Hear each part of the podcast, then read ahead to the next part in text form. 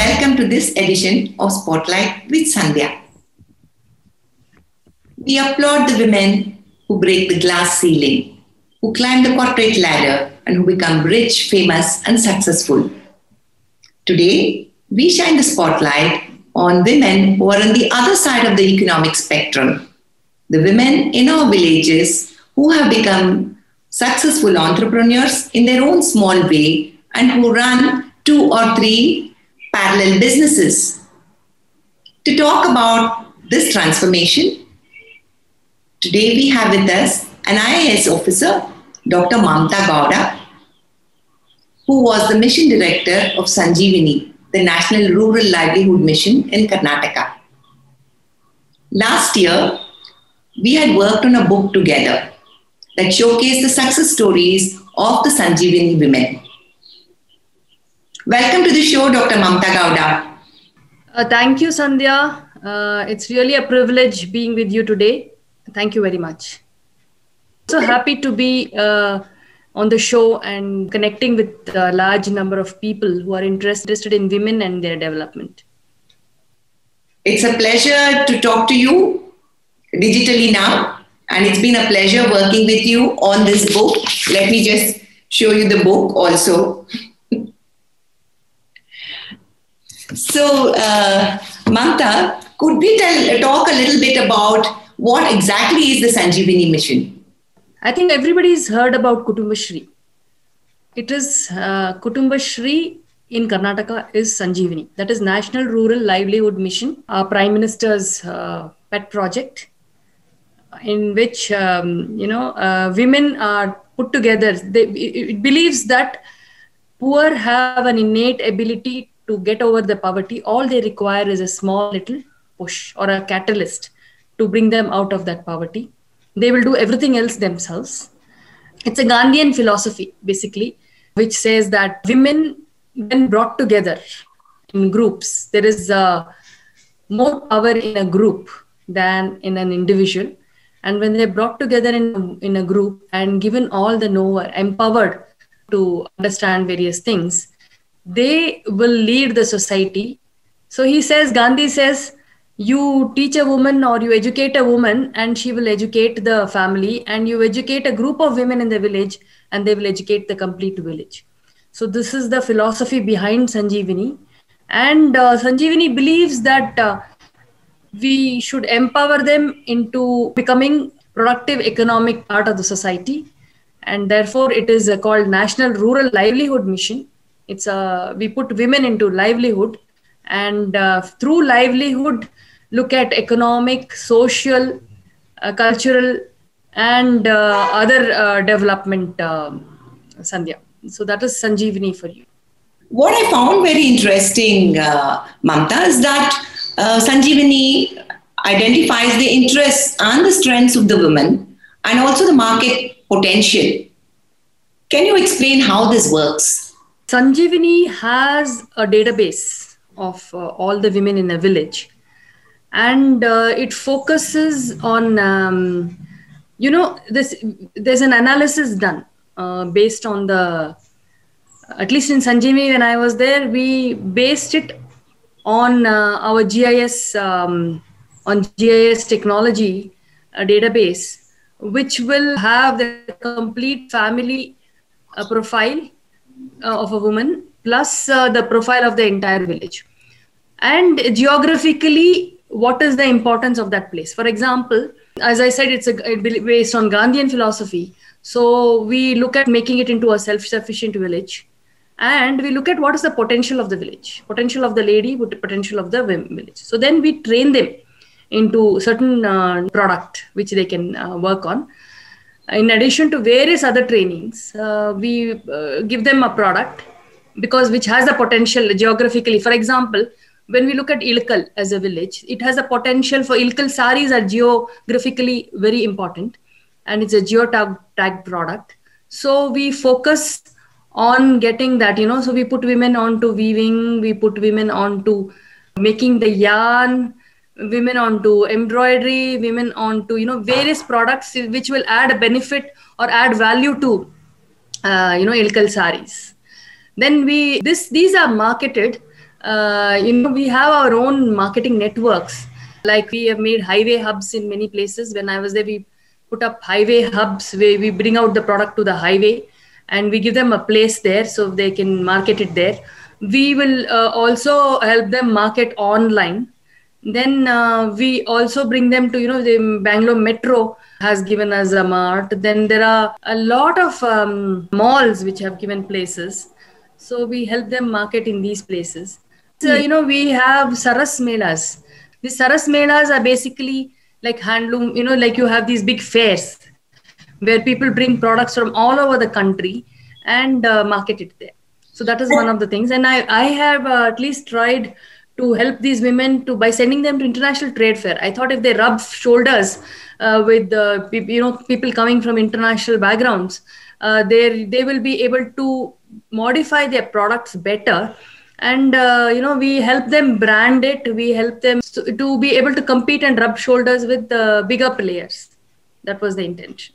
I also know that uh, uh, you know uh, in the digital economy um, you also helped enable these SHGs to sell their products across India online.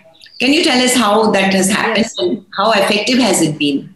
See, the thing is, uh, in a village, if you want to make it into a self sufficient village, you know, whatever products, for example, we've trained women into like uh, mobile and other uh, service organization plus products.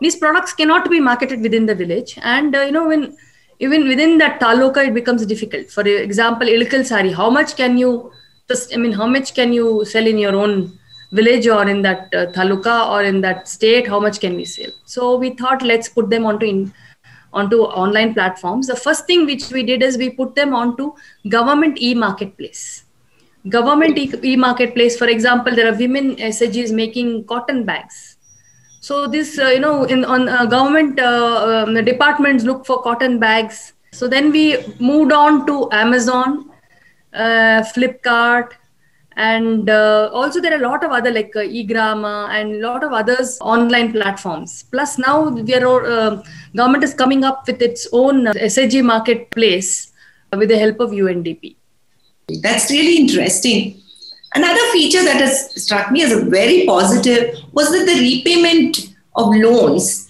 is remarkably high uh, could you explain this um, it's a the Sanjeevini itself is modeled on a very different kind of. It's not just another microcredit uh, unit. It's modeled on a different plan. So what happens is every group, uh, Sanjeevini group, consists of ten women, and uh, out of these ten uh, women, uh, you know, uh, we form Gram Panchayat level federations. So a lot of these SHGs come to form the Gram Panchayat federation and a group uh, uh, many uh, gram panchayat federations come together to form a taluk federation so the Gram Panchayat level federation gets a help of 10 lakhs, uh, 10 to 15 lakhs, depending on the number of members which it has. So out of these 15 lakhs, they solicit project proposals for some people to set up their own small little industry or small little trade or whatever that is. So they take project proposals. They decide in a in a meeting as to who whose need is more important and which product needs it has a better market which has a better uh, you know financial module so then they give out uh, loans and this loan again they decide on what is the repayment capacity that the lady have so uh, going with the project proposal they make the repayment capacity for example if they can repay in 50 months they will. Suppose somebody cannot repay in 50 months they're even given up to 100 months. So you know making it smaller repayment financial numbers you know so that way. So what happens is modeled as per the requirement of the lady. Do you won't believe it sandhya? The repayment is 99% point you know 99 point something percent so that way there is no re- loan that is not repaid so this corpus which we give this um, 15 lakhs is given as a corpus I can give you examples like in uh, Madhugiri, Badunhalli, the corpus from 15 lakhs has gone to grown to 50 lakhs. And uh, there are um, something like 50 uh, Gram Panchayat level federations. Every Gram Panchayat will have a federation. So there are 50 to 60 Gram Panchayat federation. And today the corpus that we had given was 50 lakhs.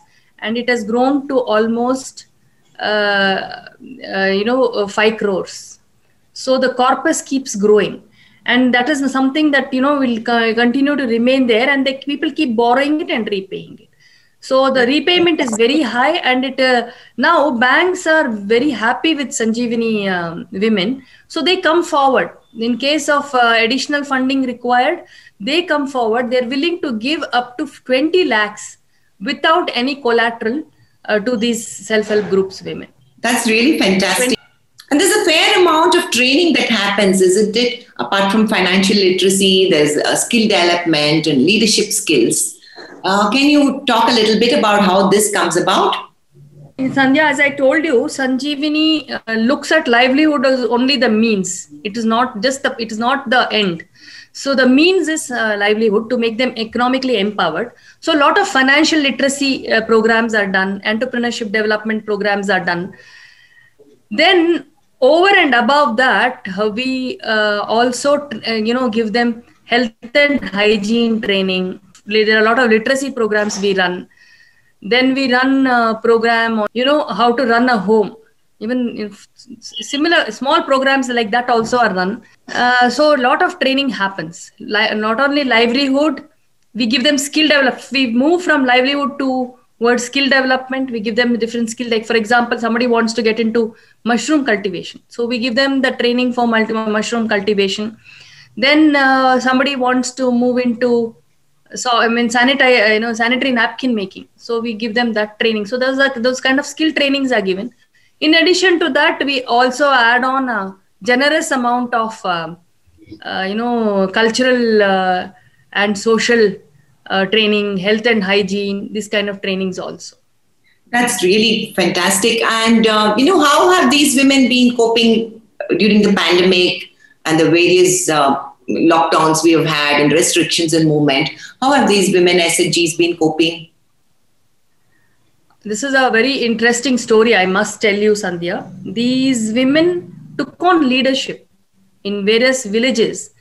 Uh, coping is uh, not at all the word to be using for them now because they instead just co- instead of just coping, they took on the leadership of that village and ensured that uh, the villagers got educated on uh, COVID because we had uh, through with the help of uh, UNICEF and NIRD, which is National Institute of Rural Development in Hyderabad, we had conducted training in the sense like massive liter- I mean, awareness on COVID, how to cope with it. That education or that knowledge they transferred on to every home. So that is one thing they did. Then they got into first thing they got into is they moved. They were very they were very clever. They moved into alternate livelihoods. So then you realize that during lockdown, they, their livelihood were not whatever program that they were doing or whatever product they were manufacturing and selling may not get sold. So they moved many of them in every village. They were tailors. The skill development that has to be done, women were given tailoring. So we have a lot of tailors in the village. So they all moved on to mask making and then sanitizer making. Then they started distributing, uh, you know, selling masks, distributing masks. They got onto alternate livelihood like, uh, you know, uh, making food products and distributing. They opened community kitchens for uh, migrant workers who are getting stranded.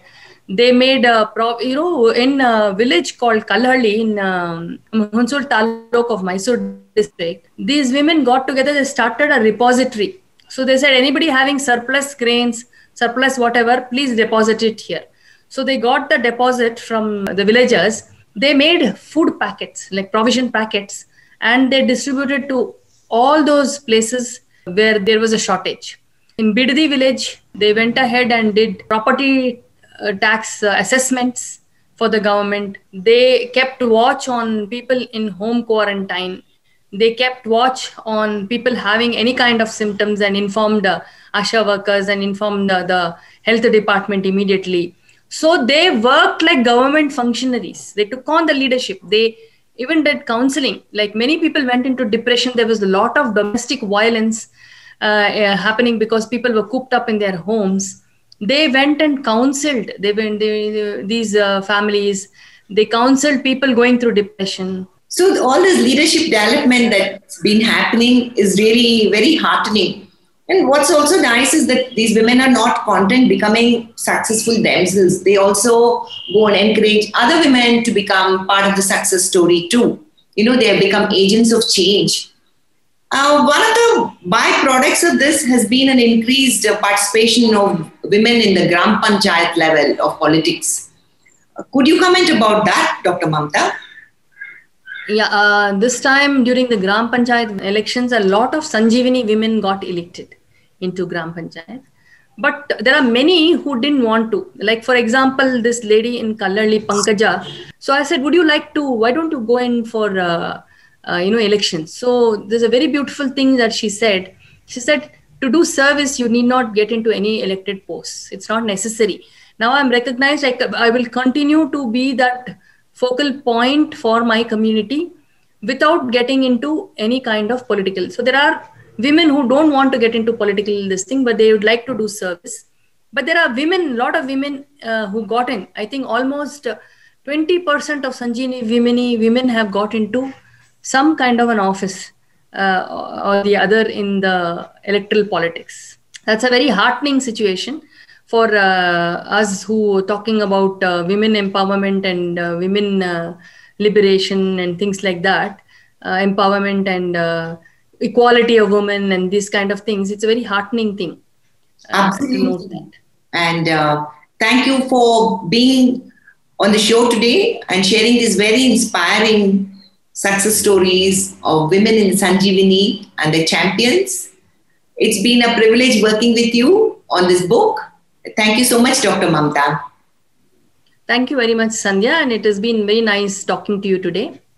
Uh, i hope uh, whatever that has transpired will also motivate uh, others to get into something like this. And it was very wonderful working with you on that book. To viewers, I hope you enjoyed this episode of Spotlight with Sandhya. We look forward to your comments. You can also view the video of this interview on the Raintree Media YouTube channel. Until I'm back again with another interesting guest, stay safe. Bye bye.